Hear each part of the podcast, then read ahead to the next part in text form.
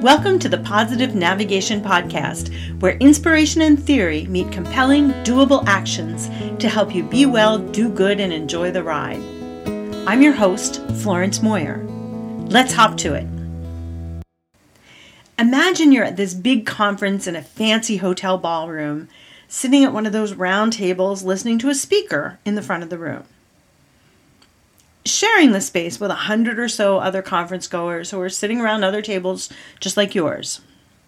The speaker shares a concept, an idea, an opportunity that instantly gets you so fired up you realize your hands are grasping the bottom of your chair to prevent you from jumping up in the middle of that big round table and shouting, I want me some of that. Preposterous? Fiction? It happened to me twice. The ideas that led me to grabbing the bottoms of those chairs still influence my life and my work every day. Together with my experience and education, the learning that those big time aha moments led me to are the basis of what I call positive navigation. My first try not to jump on the table moment came when I learned how to start to bring deep connection with the natural world into my work and my life. And the second was about incorporating evidence based tools from positive psychology into my work and my life. The results in my work and my life and the work and lives of the people I work with have been so significant that there are moments when I kind of wish I had jumped up on those tables in the first place. So, what does that mean to you as you listen to, subscribe to, comment on, and tell all your friends to listen, comment, and subscribe to this podcast? It means you'll learn practical, doable ways to be well, do good, and enjoy the ride. Nice tagline, you're thinking, right? But what does it really mean? It means you'll learn to cultivate sustainable well being, renewable personal energy, and the kind of resilience that will support you in doing the work in the world that fulfills you and serves others, no matter what obstacles come your way all without adding tons of tasks to your already packed to do list. Positive navigation isn't about wasting energy trying to manufacture fake happiness or to pretend away obstacles and challenges, the negatives.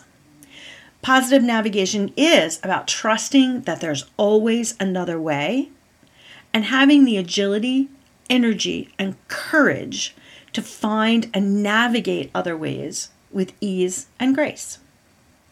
In each episode, I'll share a combination of stories, case studies, and examples to help you understand an evidence based concept or practice in a way that I hope will be so compelling and accessible that you can't wait to try it out in your own life. The more you do, the more your well being will grow and the more equipped you'll be to be well, do good, and enjoy the ride. So, why positive navigation and why now? Have you watched the news lately? Read a newspaper online or in 3D? Gotten caught up in a verbal slugfest on social media? There's no question that we live in challenging times. On a good day, our world is so volatile, uncertain, complex, and ambiguous.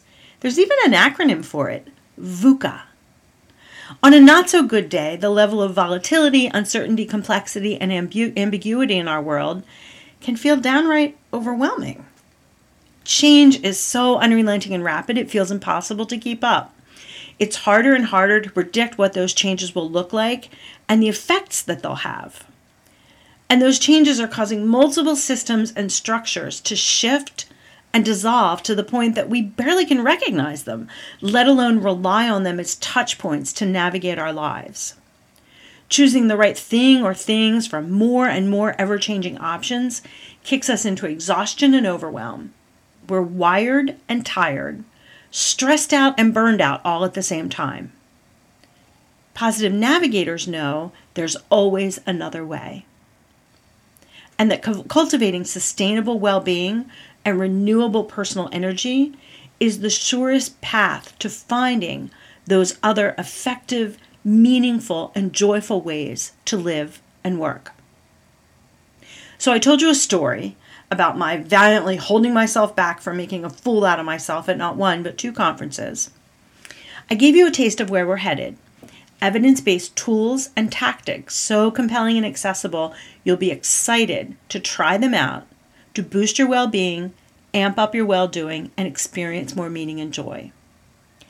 Here's your first challenge slash opportunity do a kindness. In his book Flourish, Martin Seligman shares a story from his friend Stephen Post. When Stephen was a young boy, his mother would see that he was in a bad mood. She would say, Stephen, you're looking peaked. Why don't you go out and help someone? Seligman goes on to report that empirically, Mrs. Post's suggestion has been put to rigorous test, and scientists have found that doing a kindness produces the single most reliable momentary increase in well being of any exercise that they've tested empirically, doing a kindness has been found to produce the single most reliable momentary increase in well being of any exercise they've taste, tested. So hop to it. Boost your well being by doing a kindness. I appreciate your kindness in listening and for liking, commenting on, subscribing to, and sharing this episode with a friend. I can't wait to share the next episode of Positive Navigation with you. In the meantime, check out the show notes for this episode at florencemoyer.com slash podcast. And remember, information and intentions are great, but inspired action is better. So get out there and be well, do good, and enjoy the ride.